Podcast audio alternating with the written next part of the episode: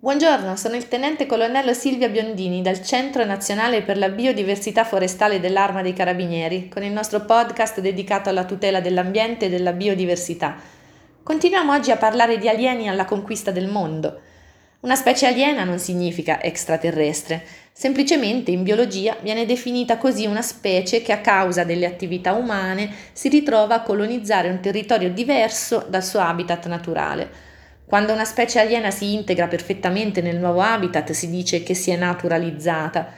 Quando questa invece arreca danni al nuovo ecosistema si parla di specie aliena invasiva. Le specie aliene invasive rappresentano la seconda principale minaccia alla biodiversità globale, tanto da contribuire in modo determinante ad oltre la metà delle estinzioni delle specie animali conosciute dal XVII secolo ad oggi. Questo a causa soprattutto della predazione sulle specie locali oppure della competizione per le stesse risorse. Alcune di queste specie possono causare seri danni alla salute umana perché sono vettori di malattie, basti pensare alla zanzara tigre, e danni all'economia come molti insetti esotici che sono parassiti delle colture o delle foreste, con danni stimati in miliardi di euro per la sola Unione Europea. Ma il problema principale è che la loro avanzata non sembra arrestarsi. Si stima che siano ben 12.000 le specie aliene presenti in Europa, di cui più di 3.000 solo in Italia, con un incremento che risulta vertiginoso negli ultimi 30 anni, pari a più 96%. Ora abbiamo già affrontato il tema delle piante alloctone e dei pericoli che comporta la loro diffusione in ambienti lontani da loro quando occupano nicchie ecologiche di altre specie. Ma anche gli animali possono essere alieni invasivi? Purtroppo sì. Molti di loro sono pure carini, come lo scoiattolo grigio americano o il visone, ma sono ugualmente mortali per le specie locali, perché competono per le stesse risorse. Lo scoiattolo grigio, ad esempio, causa la diminuzione delle popolazioni di scoiattolo rosso europeo, oltre a gravi danni all'agricoltura, mentre il visone compete con martora e donnola.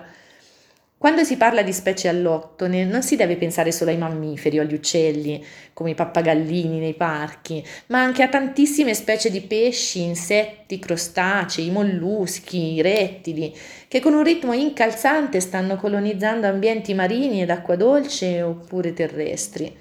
Un esempio tipico di specie aliene è la nutria, un grosso roditore semiacquatico originario del Sud America, che sul finire dell'Ottocento ha cominciato a essere allevato anche in Nord America e in Europa, Italia inclusa, come animale da pelliccia. Con il declino del commercio di queste pelli molti animali furono liberati e sono diventati infestanti. Fuori dal loro habitat le nutrie sono un flagello per la vegetazione acquatica, inoltre sono predatori di uova di uccelli, scavano tane molto profonde che bucano gli argini dei fiori fino a farli crollare. Un altro alieno in Italia è il procione, l'orsetto lavatore americano. È notturno, onnivoro ed è estremamente adattabile. Amante dell'acqua, è un eccellente rappicatore e un nuotatore provetto. È stato introdotto in Europa per la pelliccia a fini venatori e c'è chi pensa a torto che si possa tenere anche come animale da compagnia. Invece è dannosissimo per la fauna nativa, con predazione e competizione, e inoltre può ospitare agenti patogeni che sono pericolosi anche per l'uomo. Tra gli insetti, la vespa velutina è la specie aliena incubo di tutti gli apicoltori. È un calabrone asiatico che è giunto in Europa nel 2005, prima in Francia, poi in Spagna, Portogallo e poi in Belgio e in Italia. È un calabrone aggressivo e la sua pericolosità è legata alla predazione, perché si nutre di api, cacciandole in modo aggressivo con agguati fuori dall'alveare. È in grado di distruggere in poco tempo interi alveari.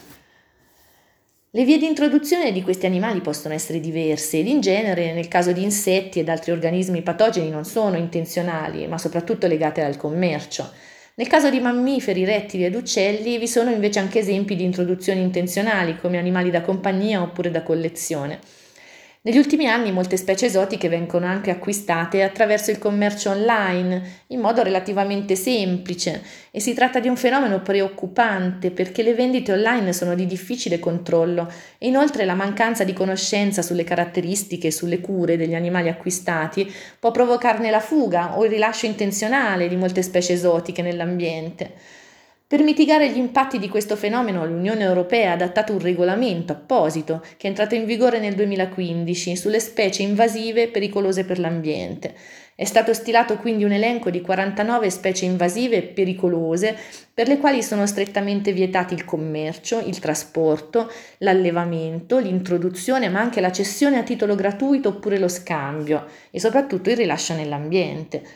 Cosa può fare allora un cittadino? Come in tutte le questioni ambientali è fondamentale essere consapevoli e informarsi su quali siano gli animali esotici invasivi che è vietato introdurre in Europa. Se si avvistano in libertà tali animali si può segnalarne la presenza tramite apposite app, ad esempio quella del progetto Life ASAP, che ha lo scopo di fermare le specie aliene invasive. Infine, evitiamo sempre di acquistare piante ed animali esotici online o come souvenir durante viaggi all'estero e controlliamo accuratamente la pulizia dell'attrezzatura al ritorno da un viaggio. Semi o insetti potrebbero farsi dare un passaggio. Anche per oggi è tutto. Un saluto dal Centro Nazionale Biodiversità dell'Arma e arrivederci alla prossima volta.